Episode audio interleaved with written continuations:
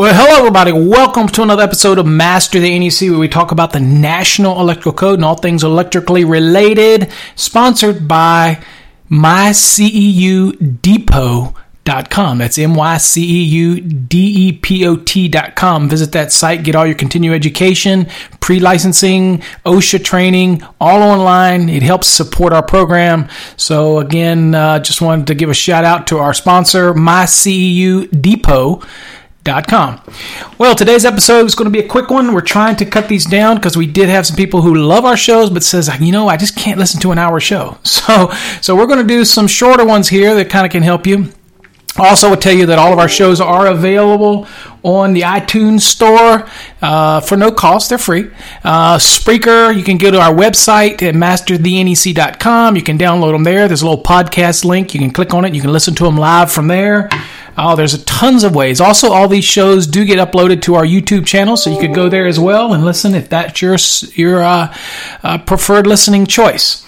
Well, today's show, we're going to go over a real quick change in the code, and the reason we did this is because I was at one of these big box stores, and I was looking through the aisles, and I saw these new receptacles. Not so new to me. I knew about it being on the code panels, but the new ones with the USB chargers built into it. So these are like Class 2 applications that are built into these receptacles. Now, in the past, you did see these at the stores and things like that, but there was no requirement for them to be listed in the 2014 NEC. So in the 2017 NEC, there was a change, and that change required that these devices be actually listed. And so you do have some that mount on the outside to simply plug in the receptacle, but these are the ones that actually are a receptacle and a USB charger. I'm sure there are plenty of them that come in from China, so just be careful. They have to be listed. So let's kind of look at the code a little bit, and I will tell you what's going on. So 406.3F is new. That's a new item here in the 2017 NEC. And if we look at the code, it states that it's, and actually it's receptacle ratings and types is what's 406.3. And again, Article 406 deals with receptacles, cord connectors, and attachment plugs or plug caps. So that's where you're at. So you always want to make sure you're reading the scope of 406.1 to know what you're dealing with. And of course, that's what we're dealing with, an attachment plug here, or receptacle or cord connectors. In this case, it's a receptacle, and it is a receptacle with a USB charger incorporated into the receptacle. Now, what's the code change? In 2017, it stated, and I'll read it directly from the code. It says a 125-volt, 15 or 20-ampere receptacle that additionally provides Class 2 power shall be listed and constructed such that the Class 2 circuitry is integral with the receptacle. Okay, so it's all one unit, and it has to be all has to be listed for that. So if you're going to the big box store and you see them, if it's in order to this now, if something you plug in into the receptacle itself, then that's not the same thing, and you can get those things all over the place. And there are some things out there. If you go to the Consumer Product Safety Commission, you'll find that some of them burn up and things like that, but definitely look and make sure that even those plug-in devices that are actually listed by third-party NRTL. It might be ETL is the most prevalent for little items like that. So anyway, make sure that. But when we're talking about the receptacle, they have to be listed. So typically, they're going to be made by the large reputable manufacturers like Leviton, Pass and Seymour, and Eagle, all those type of things. If they produce one of these, you can be pretty sure that they've been evaluated, not a problem. All right, so that's new for the 2017 code. It's 406.3 item F. Again, in 2014 code, there was no provision that existed that actually required receptacles that did have Class 2 power available to them as part of the integral receptacle. It didn't have any listings, so to be honest with you, they got a listing as a receptacle. If they wanted to put USB component in there, they didn't have to meet any listing for that. Well, that has now changed. So, in 2017, that will be required. Now, what happened here? Well, the use of the USB, and that's called Universal Serial Bus, which is the standard method now for getting power to these Class 2 devices, are really commonplace. I mean, we use this for cell phones, for iPads, and everything, okay?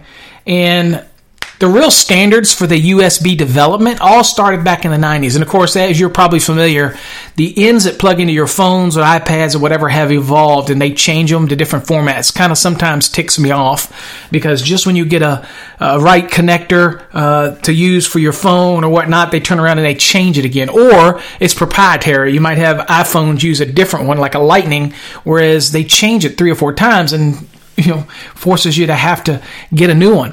The only good side is if you still have the older product, usually you can buy them for hardly anything, the cords, USB cords, at the checkouts places like Lowe's, Home Depot's, or Best Buy or whatnot for really cheap, because everybody's going with the new stuff. You got the old cords that are still available.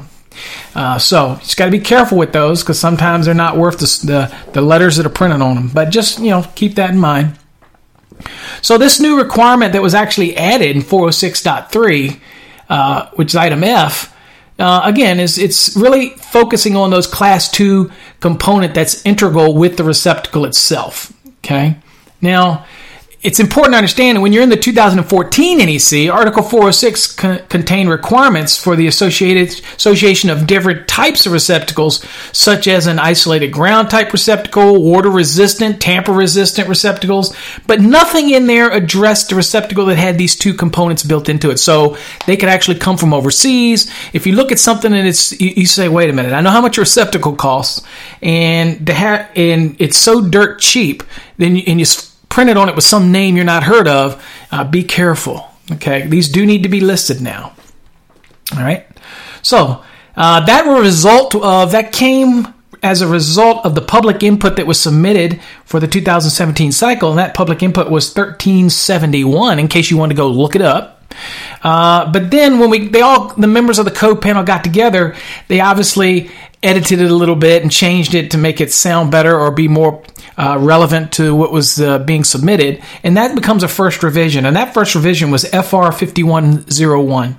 And that's what came into place. So that is your little change tidbit for today. It was the change to allow those receptacles with the built-in USB. Make sure they are listed by a third party, NRTL.